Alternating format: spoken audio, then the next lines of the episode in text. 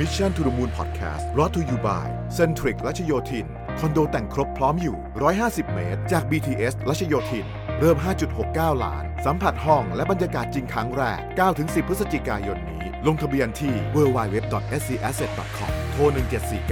1749สวัสดีครับ ยินดีต้อนรับเข้าสู่ Mission to the Moon Podcast นะครับคุณอยู่กับรวิทยานุสาหะครับ วันนี้อยากจะมาชวนคุยเรื่องของ report ฉบับหนึ่งนะฮะซึ่งผมได้มาจากใน inbox ชื่อว่า consumer 2020 online lifestyle นะครับซึ่งเป็นเอ่อ report ของกรุงไทย Compass นะครับผมได้มาจากแฟนเพจท่านหนึ่งนะครับก็ขอบขอบคุณอย่างมากที่ส่งมาให้นะฮะในบทความฉบับนี้เนี่ยกรุงไทยคอมเพ s นำเสนอ 5 เทรนด์ของผู้บริโภคในปี 2020 นะครับซึ่งก็เป็นเทรนด์ที่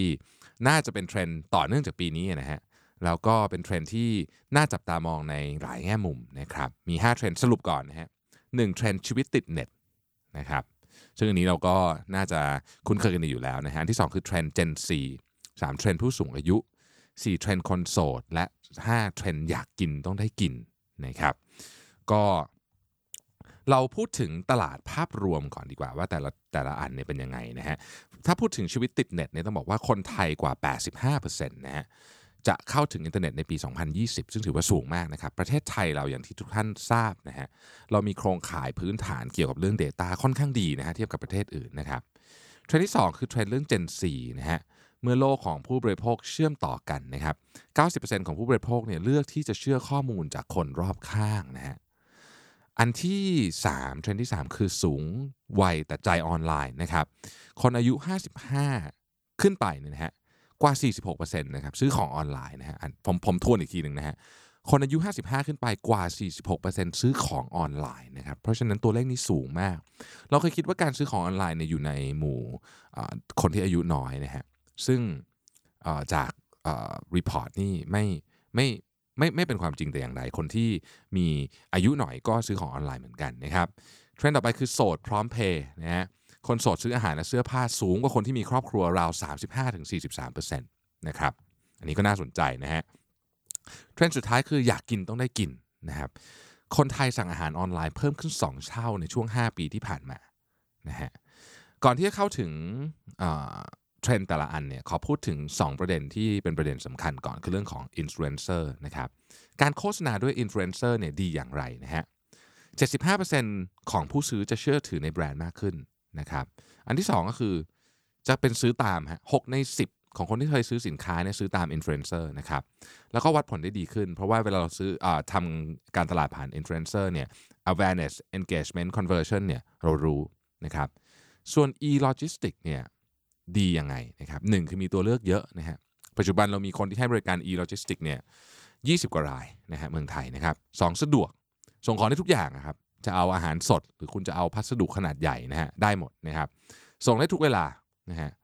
ก็รับคำสั่งซื้อตลอด 24 ชั่วโมงผ่านแอปพลิเคชันหรือ call center นะครับอะอันดับที่ 1 ชีวิตติดเน็ตนะครับคำถามที่ 1 ในในในในคำว่าชีวิตติดเน็ตเนี่ยคือติดขนาดไหนนะฮะคนไทยใช้อินเทอร์เน็ตมากเท่าไหร่ในปัจจุบันนะครับคนไทยใช้อินเทอร์เน็ตนานถึง 9 ชั่วโมง 11 นาทีต่อวันนะฮะ ซึ่งถือเป็นประเทศที่ใช้อินเทอร์เน็ตมากที่สุดเป็นอันดับ 3 รองจากฟิลิปปินส์ฟิลิปปินส์ใช้ 10 ชั่วโมง 2 นาที และบราซิลนะครับใช้ 9 ชั่วโมง 29 นาทีนะครับซึ่งตัวเลขนี้มาจากข้อมูลสถิติการใช้สื่อดิจิทัลจากรายงาน Global Digital Report ประจำปี 2017 ถึง 2019 ซึ่งจัดทำโดย VR Social เป็น Digital Agency ในอังกฤษนะครับและ Hootsuite นะครับอันนี้ทุกท่านน่าจะรู้จักดีนะครับผู้ให้บริการจัดการระบบโซเชียลมีเดียนะครับ โดยตัวเลขเนี่ยออของประเทศไทยเนี่ยสูงกว่าค่าเฉลี่ยของโลกเนี่ยเยอะมากนะครับเพราะค่าเฉลี่ยของโลกเนี่ยอยู่ที่ 6 ชั่วโมง 42 นาทีนะครับเพราะฉะนั้นสูงกว่าอยู่ราว 2 ชั่วโมงกว่าเลยทีเดียวนะครับ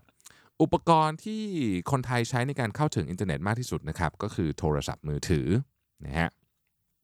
โดยเราใช้อินเทอร์เน็ตผ่านโทรศัพท์มือถือเนี่ย5ชั่วโมง 13 นาทีนะครับคอมพิวเตอร์ประมาณ 3 ชั่วโมง 58 นาทีนะฮะกิจกรรมที่ ผู้ใช้อินเทอร์เน็ตชาวไทยใช้เวลามากที่สุด 3ลำดับคือ1นะครับการเล่นโซเชียลมีเดีย 2. การฟังเพลงผ่านช่องทางออนไลน์นะครับและ 3. การพูดคุยหรือใช้โทรศัพท์ผ่านอินเทอร์เน็ตนะฮะโทรลงโทรไลน์อะไรพวกนี้นะครับเพราะฉะนั้น grouping ที่น่าสนใจก็คือกรุ๊ปแรกนะครับเพราะว่าใช้เยอะสุดก็คือการใช้โซเชียลมีเดียทำอะไรต่างๆ ดูทีวี ภาพยนตร์อะไรพวกนี้รวมหมดเลยนะฮะ ในอนาคตมีโอกาสจะใช้เยอะกว่านี้อีกไหมอ่านะฮะเป็นคำถามที่น่าสนใจนะครับ แม้ว่าเวลาการใช้อินเทอร์เน็ตของคนไทยจะสูง แต่สัดส่วนคนใช้อินเทอร์เน็ตยังน้อยกว่าประเทศที่พัฒนาแล้ว พอสมควร คือก็ถือว่าเยอะแล้วนะฮะ แต่ก็ยังน้อยกว่าประเทศที่พัฒนาแล้วพอสมควร นั่นแปลว่าไปได้อีกนะครับ ในปัจจุบันเนี่ยประชากรไทยมีสัดส่วนการเข้าถึงอินเทอร์เน็ตต่อประชากรทั้งหมดหรือที่เรียกว่า Internet penetration เนี่ยอยู่ที่ 82%นะครับ ต่ำกว่ากลุ่มประเทศพัฒนาแล้วอย่างสหรัฐอยู่ที่ 95 เกาหลีใต้ 95 ญี่ปุ่น 94 ทวีปยุโรป 82 นะครับ อย่างที่บอกฮะถือว่าค่อนข้างสูง แต่ว่ายังไม่สูงสุด เท่าข้อมูลจาก VR Social กับ h u t สูตรเนี่ยต้องบอกว่าประเทศที่ใช้สูงๆเนี่ยอย่างเช่น UAE นี่เกือบร้อยนะฮะเดนมาร์กสวีเดนอะไรพวกเนี้ยเนี่ย90 ไปปลายหมดเลยนะครับทีนี้ Krungthai COMPASS ก็มองว่าการใช้เน็ตของคนไทยเนี่ยจะมากขึ้นอีกพอสมควรในปี 2020 นะฮะเพราะว่าในช่วงปี 2017 ถึง 2019 เนี่ยไออินเทอร์เน็ต penetration เนี่ย เพิ่มสูงจาก 67%นะฮะ 46 ล้านคนในปี 2017 เนี่ยนะฮะ กลายเป็น 82%ในปี 2019 นะครับและคาดว่า 2020 เนี่ยจะถึง 85%อย่างที่พูดไว้ในตอนแรกนะฮะ ส่วนที่เพิ่มขึ้นมาเนี่ย ส่วนใหญ่มาจากสาเหตุที่ว่าสมาร์ทโฟนเนี่ยมันเข้าถึงได้ง่ายขึ้นนะครับ ประกอบกับแผนการลงทุนของรัฐบาลเนี่ยยังอิงพื้นฐานการโทรคมนาคม อย่างเช่นโครงการเน็ตประชารัฐอย่างเงี้ยเป็นต้นนะฮะ รายงานนี้เนี่ยสอดคล้องกับงานวิจัยที่ทำร่วมระหว่าง Google และ Temasek ที่คาดการณ์กันว่า คนไทยจะเข้าถึงอินเทอร์เน็ตเนี่ยราว 59 ล้านคนในปี 2020 นะครับ เป็นรายงานที่ Temasek ทำกับ Google ซึ่งจริงๆ รายงานนั้นน่าสนใจเดี๋ยวไว้ผมจะมาเล่าให้ฟังอีกทีหนึ่งนะฮะ Gen Z นะครับ Gen Z คืออะไรนะฮะ Gen Z คือ connected consumer คือกลุ่มของ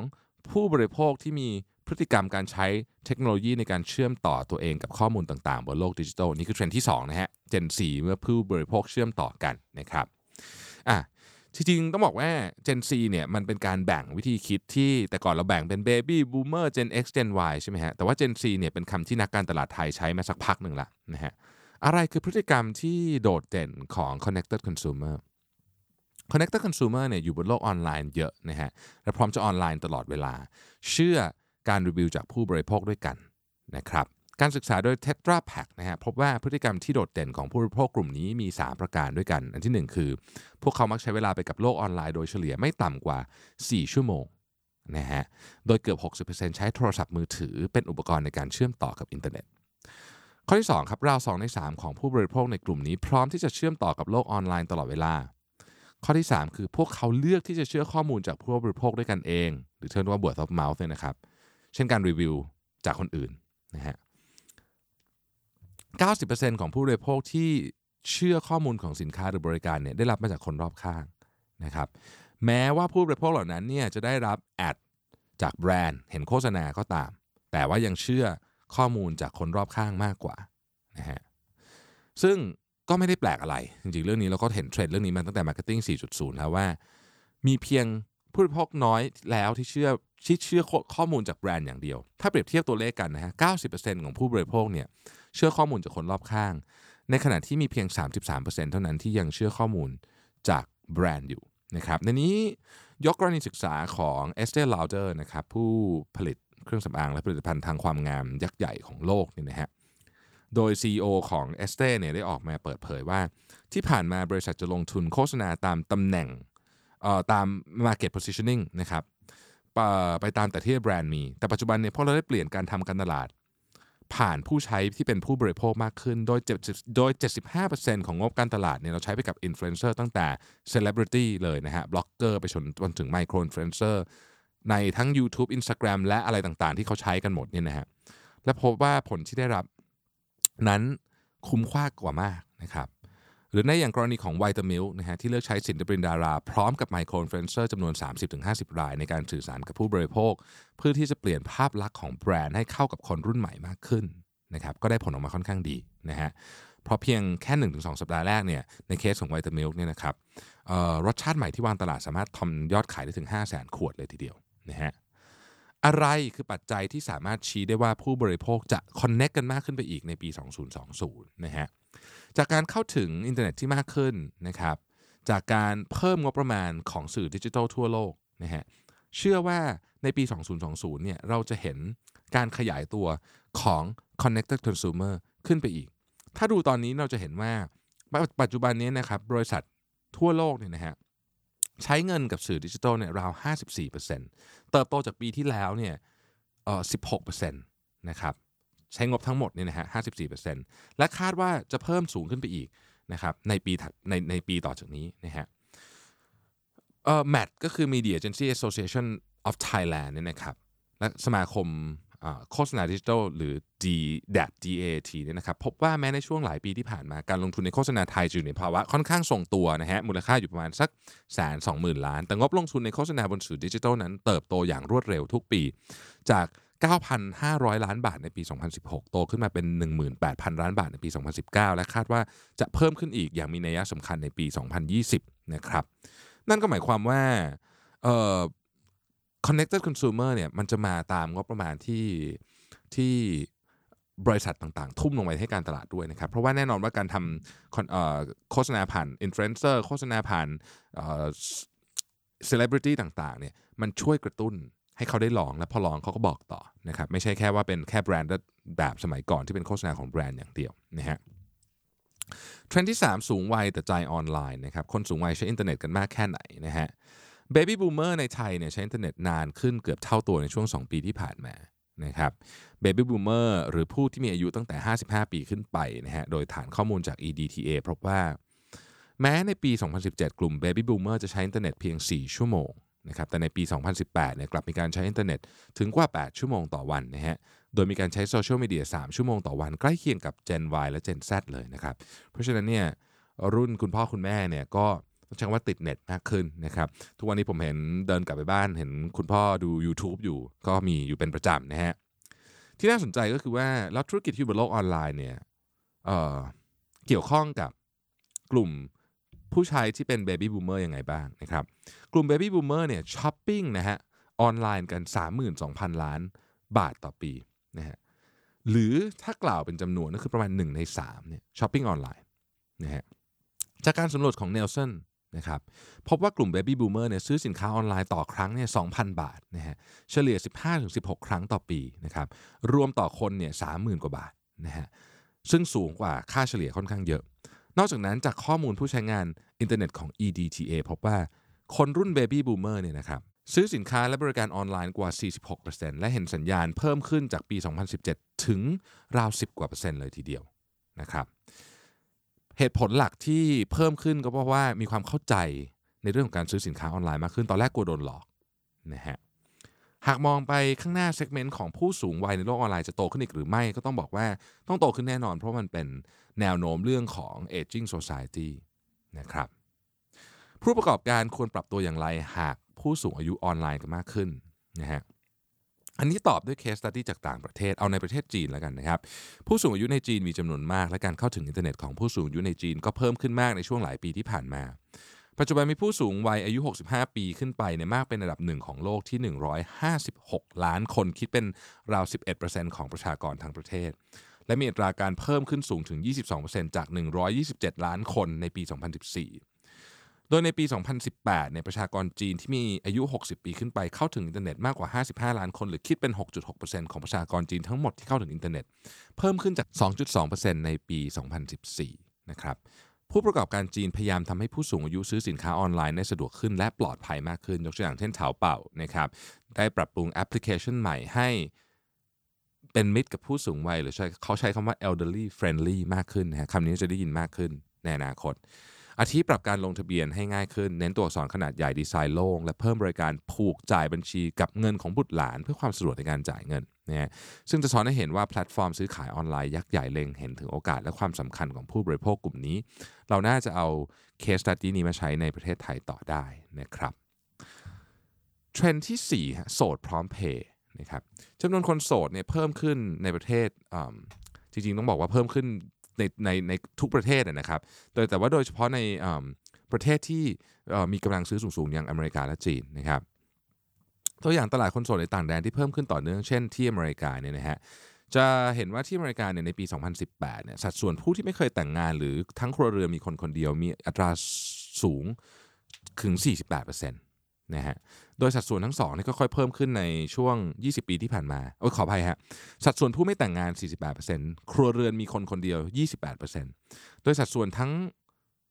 ทั้งสองนี่ค่อยๆเพิ่มขึ้นในช่วง 20 ปีที่ผ่านมา เช่นเดียวกับอายุเฉลี่ยในการแต่งงานที่เพิ่มขึ้น หรือกล่าวอีกหนึ่งคือเป็นโสดนานมากขึ้นนั่นเองจากในอดีตเนี่ยแต่งงานกันอายุ 25-27 ปี ปัจจุบันเนี่ยอายุแต่งงานเนี่ยเฉลี่ยอยู่ที่ 28-30 ปี ขณะเดียวกันงานวิจัยจาก Morgan Stanley เองก็คาดการว่าแรงงานหญิงในสหรัฐอายุ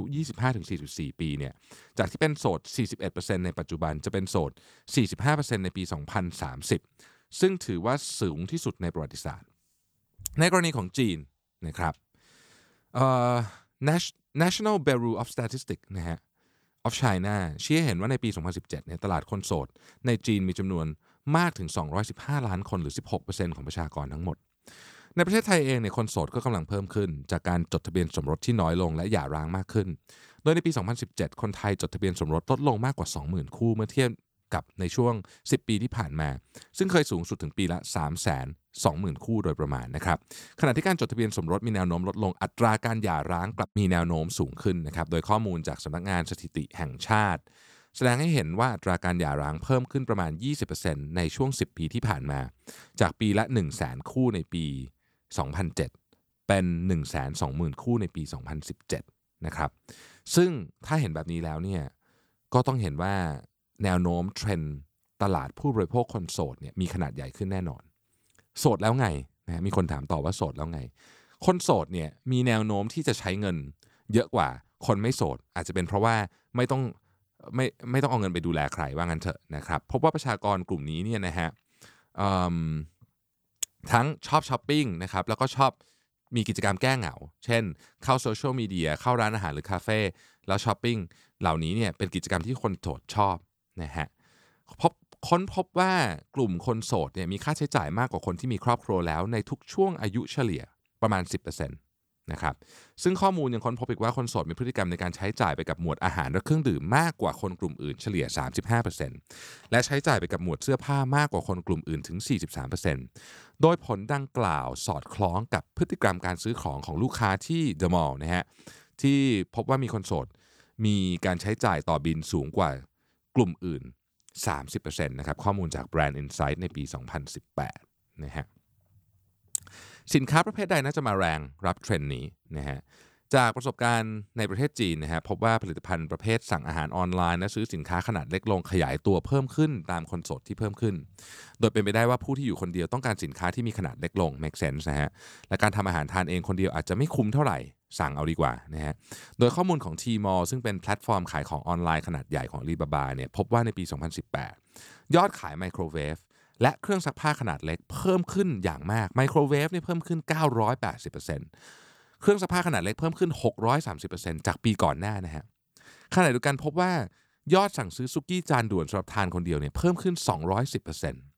ะฮะงานวิจัยในจีนเนี่ยบอกว่าคนโสดกว่า 23%ไม่เคยทำอาหารทานเองเลย และ 46%แทบไม่ทำอาหารทานเองเลย คือทำน้อยมากๆ ซึ่งจากผลดังกล่าวเราอาจตีความได้ว่าการสั่งอาหารออนไลน์และสินค้าขนาดเล็กลง ขยายตัวตามความเป็นเมือง และความที่คนโสดเพิ่มขึ้นเทรนด์ที่ 5 คืออยากกินต้องได้กินนะฮะ เราเห็นการเจริญเติบโตของ online food delivery อย่างมหาศาล ถามว่าทำไมนะครับต้องบอกว่าจากการแข่งขันที่เข้มข้นทั้งด้านราคาและคุณภาพในผู้ที่ประกอบการเรื่องของฟู้ดเดลิเวอรี่เนี่ยประกอบกับ ความคุ้นเคยเรื่องเทคโนโลยีความความก้าวหน้าของเทคโนโลยีเนี่ยนะครับทำให้วงการฟู้ดเดลิเวอรี่เนี่ยเข้าสู่เรียกว่าวิถีชีวิตของคนโดยเฉพาะคนเมืองเนี่ยอย่างแท้จริงละนะฮะประสบการณ์ในการซื้ออาหารรับประทานเนี่ยค่อนข้างสะดวกรวดเร็วราคาถูกลงนะครับงานวิจัยจาก IMRC นะครับพบว่าในปี 2018 เนี่ย ออนไลน์ฟู้ดเดลิเวอรี่ทั่วโลกเนี่ยมีมูลค่ารวมกันมากถึง 84,000 ล้านเหรียญสหรัฐนะฮะและคาดว่าจะเพิ่มขึ้นเป็น 16แสนเอ่อ160,000 ล้านเหรียญสหรัฐในปี 2024 นะครับเหตุผลก็เพราะว่าผู้บริโภคจำนวนมากไม่นิยมทำอาหารทานเองโดยเฉพาะการใช้ชีวิตของคนเมือง ที่มีไลฟ์สไตล์มุ่งความมุ่งความสะดวกสบายสูง ลดความไม่สะดวกจากการเดินทางไปซื้ออาหารเอง ผลจากการสำรวจ ของวิทยาลัยการจัดการมหาวิทยาลัยมหิดลหรือ CMMU พบว่า 81%ของประชากรไทยที่ตอบแบบสำรวจ เผยว่าขี้เกียจรอคิวซื้อของ และ 70 กว่าเปอร์เซ็นต์ขี้เกียจทำอาหาร ซึ่ง 2 กิจกรรมนี้ติดท็อป 5 กิจกรรมที่คนไทยขี้เกียจทำมากที่สุดนะฮะ การสั่งซื้ออาหารออนไลน์จึงเป็นที่นิยมอย่างก้าวกระโดด และเมื่อมันทำได้ง่ายด้วยเนี่ยนะฮะ ค่าบริการก็ไม่แพง มันยิ่งโตเร็วอย่างมหาศาลเลยทีเดียวนะครับ ต้องบอกว่าการเจริญเติบโตของ ออนไลน์ฟู้ดเดอรี่ในไทยเนี่ยโต 2 เท่าใน 5 ปีที่ผ่านมา และมีมูลค่า 30,000กว่าล้านบาทไปแล้วเนี่ยนะครับข้อมูลจาก Euro Monitors พบว่าออนไลน์ฟู้ดเดอรี่ในประเทศไทยเนี่ยในปี 2018เนี่ยมีมูลค่า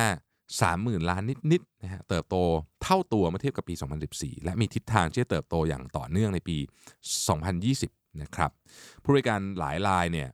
อย่างเช่น Food Panda เผยว่าในช่วง 3 เดือนแรกของปี 2019เนี่ยมียอดสั่งอาหารถึง 1 ล้านรายการ ซึ่งเท่ากับ 7 เดือนในปี 2017 เลยนะฮะเราก็จะเห็นว่าออนไลน์ฟู้ดเดลิเวอรี่ของเมืองไทยเนี่ยแข่งขันกันเข้มข้นมากๆนะครับ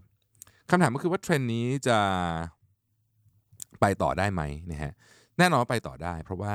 เอ่อยังมันยังไม่จบแค่ที่กรุงเทพหรือแค่เมืองเมืองใหญ่บางเมืองเท่านั้นนะฮะเทรนด์แรกที่เราจะเห็นใน online food delivery คือ จะกระจายจากกรุงเทพไปเมืองใหญ่ขึ้นนะครับปัจจุบันนี้ผู้ประกอบการส่วนใหญ่อยู่ในกรุงเทพนะฮะแต่ว่าก็เริ่มไปต่างจังหวัดกันบ้างแล้ว เช่น Grab Food ก็มีแผนจะเปิดขยายพื้นที่สู่พัทยานคร ราชสีมาและหาดใหญ่นะครับแล้วก็เชียงใหม่ขอนแก่นก็เปิดให้บริการไปแล้วนะฮะผู้ประกอบการอยู่ในช่วงสร้างฐานกำลังทั้ง Ecosystem ส่วนหนึ่งสะท้อนผ่านมุมมองของผู้ประกอบการน้องใหม่ในไทยอย่าง Get Food ที่เผยว่า พัฒนาการทางธุรกิจ online food delivery ในไทยขณะนี้อยู่ในขั้นตอนของการให้ความรู้และกระตุ้นให้คนไทยปรับพฤติกรรม ตลอดจนเร่งผนวกพันธมิตร ร้านค้าคนขับรถและกลุ่มธุรกิจอื่นๆ ซึ่งถือเป็นโอกาสทองของผู้บริโภคและผู้ที่อยู่ในอ่อ supply chain ทั้งหมดนะครับ เอาล่ะ นี่ก็เป็นเทรนด์ทั้ง 5 เทรนด์นะฮะผมขออนุญาตทวนอีกครั้งหนึ่งนะครับว่า 5 เทรนด์ของเรามีอะไรบ้างนะครับ เทรนด์ที่ 1 ก็คือ ชีวิตติดเน็ตนะฮะปี 2020 คนไทยกว่า 85%จะเข้าถึงอินเทอร์เน็ตนะครับ Gen Z นะฮะโลกของผู้บริโภคเชื่อมต่อกัน 90%ของผู้บริโภคเลือกที่จะเชื่อข้อมูลจากคนรอบข้างมากกว่าโฆษณาตรงๆ จากแบรนด์นะครับ สูงวัยแต่ใจออนไลน์นะครับ คนไทยอายุกว่าอ่าอายุมากกว่า 55 เนี่ย กว่า 46%เลือกซื้อของออนไลน์นะครับ โสดพร้อมเพย์คนโสดซื้ออาหารและเสื้อผ้าสูงคนที่มีครอบครัว เยอะนะฮะ30-40%โดยประมาณ แล้วก็อยากกินต้องได้กินครับออนไลน์ฟู้ดเดลิเวอรี่โตอย่างมากในช่วง 5 ปีที่ผ่านมา และยังมีแนวโน้มที่จะโตต่ออย่างต่อเนื่องนะครับเอาล่ะ ต้องขอขอบคุณนะครับเอ่อรีพอร์ตฉบับนี้นะฮะ Consumer 2020 Online Lifestyle จากกรุงไทย Compass นะครับ ขอบคุณที่ติดตาม Mission to the Moon Podcast นะครับ แล้วเราพบกันใหม่ในวันพรุ่งนี้ สวัสดีครับ Mission to the Moon Podcast Presented by SC Asset